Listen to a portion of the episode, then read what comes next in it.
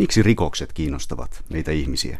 No tämä on todella kiinnostava kysymys ja itsekin mietin, mietin usein tätä, mutta ehkä siinä on jotain sellaista, kun suurin osa meistä ei tee rikoksia ja kuitenkin se maailma jollain tavalla kiinnostaa, niin on vähän niin kuin turvallista seurata sitten sivusta niiden henkilöiden elämää ja tekemisiä, jotka tekevät rikoksia. Ja, ja tietysti kun yhteiskunnassa tapahtuu jotakin todella vakavaa ja ikävää, niin kuin nyt vaikka Turun puukotukset tai, tai joku toinen tämmöinen teko, mikä paljon puhuttaa ja mietityttää, niin siinä voidaan myös tavallaan semmoista yhteisöllisyyttä kokea, kun voidaan puhua siitä asiasta yhdessä ihmisten ja läheisten kanssa. Ja kauhistella ja, ja pohtia syitä näille pahoille teoille. Ja uskoisinkin, että, että yksi syy siihen, miksi rikokset kiinnostavat, niin ovat se, mitä ainakin mä itse monesti pohdin, että mitä niiden takana on, mitä niiden ihmisten takana on, jotka tekevät näitä rikoksia. Miten jostain ihmisestä voi tulla niin paha, että hän, hän syyllistyy vakaviin ja rikoksiin, mitä, mitä yhteiskunnassamme näkyy. Ja yksi asia, miksi uskon, että ihmiset ovat kiinnostuneita rikoksista ja rikosuutisten seuraamisesta, on se, että kun me seuraamme näitä oikeudenkäyntejä, niin me huomaamme, että rikoksen tekijät sitten joutuvat vastuuseen näistä teoistaan ja he saavat rangaistuksia. Ja tämä tietyltä osalta, vaikka nämä rikosuutiset saattavat luoda sellaista turvattomuuden tunnetta ihmisille, niin sitten kun näitä oikeudenkäyntejä seurataan ja ihmisiä tuomitaan, niin siitä saattaa tulla sellaista turvallisuuden tunnetta, että yhteiskunta kuitenkin hallitsee tämän tilanteen ja nämä ihmiset joutuvat meillä vastuuseen näistä teoistaan, mitä he tekevät. Ehkä jotain tällaisia syitä siinä on taustalla. No, miten lähelle sinä pääset oikeustoimittajana näitä pahoja ihmisiä, rikoksentekijöitä? No jos ajatellaan minun työtä viime viikkojen aikana, olen ollut paljon tuolla Turussa seuraamassa Turun puukotusoikeudenkäyntiä, niin muutaman metrin päähän konkreettisesti pääsin kautta jouduin tästä tekijästä. Eli kun tämä oikeudenkäynti alkoi tuolla Turun vankilassa ja ja tämä puukottaja, tämä marokkalainen Abderrahman Buanaan, tuli sinne oikeussaliin tai hänet oli tuotu sinne käsiraudoissa vartioiden ympäröimänä, niin sitten media pääsi saliin. Ja tuo hetki oli aika jännittävä. Täytyy myöntää, että, että itseänikin kiinnosti nähdä, että minkä näköinen tämä ihminen on, joka tämän kauhean teon on voinut tehdä. Ja, ja on se semmoisia pysäyttäviä hetkiä, kun, kun menet siihen vartijan takana siellä kuvaajat, kaikki toimittajat olimme, niin kyllä mäkin tuijotin sen 4-5 minuuttia koko ajan häntä ja katsoin ja seurasin häntä, miten hän siinä reagoi ja käyttäytyy. Et kyllä niitä aika lähelle pääsee.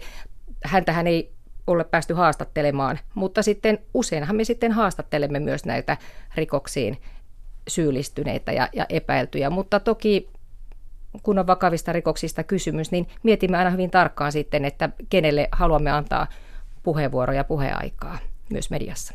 Tämä Turun tapaus nousi saman tien tässä meidän keskustelussa. Tuota, sinun urasi aikana oikeustoimittajana, mitkä ovat olleet kiinnostavimpia tai toisaalta raskaimpia juttuja, mitä olet käsitellyt? Paljon on ollut kiinnostavia asioita. Sanotaan näin, että kiinnostavimmat hetket ovat olleet ehkä ne, kun on saanut itse tämmöisiä omia uutisia aikaiseksi ja, ja niitä sitten, sitten julki. Ja tietyllä tavalla kiinnostava on myös tämmöiset hetket, kuten äsken mainitsin, esimerkiksi tämä hänen kohtaamisensa. Ja raskaimpia, ikävimpiä uutisia ovat olleet lapsiin kohdistuvat jutut. Joku vuosi sitten oli täällä Helsingissä tämä Vilja Eerikan tapaus, josta mekin uutisoimme, uutisoimme paljon, kun hänen äitipuolensa ja isä surmasivat hänet, niin se on ollut kaikista raskain juttu, mikä mulla on ollut, että sit, siihen meni aika paljon aikaa, että se, sitä pystyy käsittelemään ja, ja niin kuin tavallaan pääsemään sen asian yli. Vaikka totta kai kun näissä tilanteissa ollaan, niin siellä ollaan toimittajana ja esimerkiksi jossain Kauhajoen kouluampumisessa, kun, kun olen ollut toimittajana, niin se tapahtuu sillä tavalla, että sä olet siellä ja raportoit siitä ja keräät tietoa ja annat sitä eteenpäin, niin kuin itse asiassa siellä Turun puukotuksissakin oli sitten seuraavana päivänä siellä Turussa, Turun torilla paikalla, mistä teimme pitkin päivää lähetyksiä, niin sillä hetkellä sitä asiaa ei niin ajattele itse, mutta sitten jälkikäteen, kun menee kotiin ja ne työpäivät ovat ohi, niin tavallaan silloin sitä alkaa prosessoida näitä asioita ja, ja miettiä ja ehkä ymmärtää, että mistä, mistä asioista on ollut kysymys silloin mielenkiintoista ja varmasti paikotellen järkyttävää ja raskastakin työtä. Yleisradion oikeustoimittaja Päivi Happonen on täällä kuuluttajan vieraana. Tuota, kerrotko ihan käytännössä tästä sinun työstäsi? Teet verkkoon, julkaiset, olet radiossa, televisiossa. Minne sinä teet eniten työtä? Missä sinun työsi näkyy? Kyllä, me teemme juttuja tosiaankin verkkoon, Ylen verkkosivuille, Yle Uutisten verkkosivuille, ja ne jututhan ovat sitten yle.fi-sivuilla myös radiossa, radiouutisiin, uutislähetyksiin, taikka joskus me käymme vierailemassa vaikka radion ajankohtaislähetyksissä puhumassa näistä asioista, ja sitten tuonne televisio-uutisiin, että ihan, ihan näihin kaikkiin välineisiin. Ja, ja sinne tehdään ihan, ihan perus, perusuutistyötä, niin kuin laidasta laitaan näitä rikos- ja oikeusaiheita. Että se on se meidän työkenttämme. Olet oikeustoimittaja. Miten ja jos niin eroat rikostoimittajasta? No oikeastaan ei millään tavalla meillä Suomessa eri medioissa vaan kutsutaan vähän eri nimillä toimittajia. Meillä, meillä Ylessä meitä kutsutaan oikeustoimittajiksi, mitkä teemme näitä rikos- ja oikeusaiheita, mutta me teemme ihan samalla tavalla rikospuolen juttuja ja oikeuspuolen juttuja. Jotkut kollegat toisissa medioissa ovat rikostoimittajia, jotkut ovat rikos- ja oikeustoimittajia. Siinä ei sillä tavalla ole, ole sen työn sisällön kannalta sitten lopulta eroa, että millä nimikkeellä toimittaja kutsutaan. Tuota, saako oikeustoimittaja palautetta siinä, missä muutkin toimittajat, ja jos saat, niin minkälaista se on? Kyllä, mulle tulee tosi paljon sähköposteja kuuntelijoilta ja lukijoilta ja yleisöltä.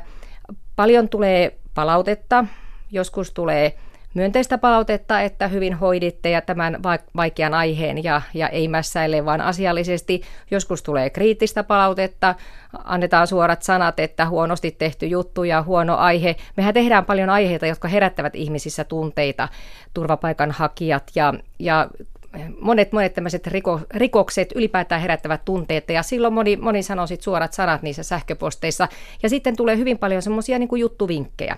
Ihmisiltä tulee paljon, paljon sähköpostia, että hei, minulle on käynyt näin ja olen ollut vaikka tämmöisessä oikeusprosessin kohteena ja hän kokee, että hän on saanut vääryyttä eri, eri paikoissa ja eri tahoilta, että voisitteko te tehdä uutisia näistä ja, ja tämmöistä on se, se juttu palaute, mitä tulee. Sitä tulee kyllä aika useastikin ja paljon.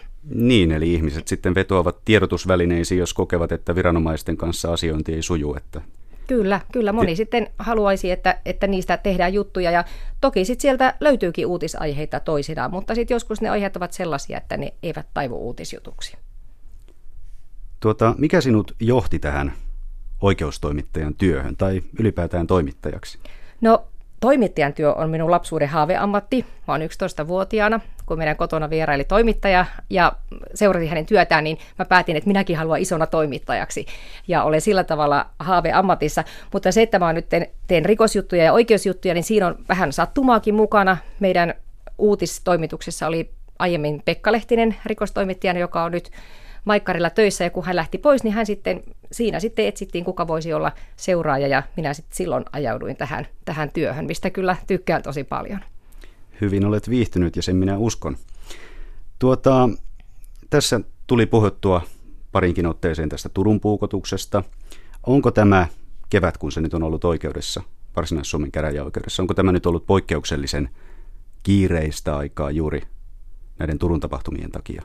On se ollut sillä tavalla poikkeuksellista, että me olemme sinne Turkuun aika usein sitten matkustaneet ja seuranneet, koska ne istunnot ovat siellä. Useinhan tämmöiset suuret jutut, tämmöiset niin sanotut mediajutut ovat täällä Helsingin käräjäoikeudessa ja, ja niitä seurataan täällä, mutta sitten harvemmin alueella, mutta se on ehkä ollut poikkeuksellista, että se on ollut siellä, mutta muuten tietenkin ihan normaali oikeudenkäynti seurantaa. Näin kun haastattelu pikkuhiljaa lähenee loppua, niin kysyn, että miten tämä päivä ja viikko jatkuu, mitä on työn alla tulossa seuraavaksi? No tässä on ihan kiinnostavia juttuja selvittelyn alla ja nyt sitten ensi viikolla tulee semmoinen blogikirjoitus minulta. Siihen pitää nyt seuraavaksi keksiä joku hyvä aihe, aihe siihen kirjoitukseen ja, ja ehkä sitten jotain omia uutisiakin lähiviikkoina toivottavasti saadaan, saadaan julki.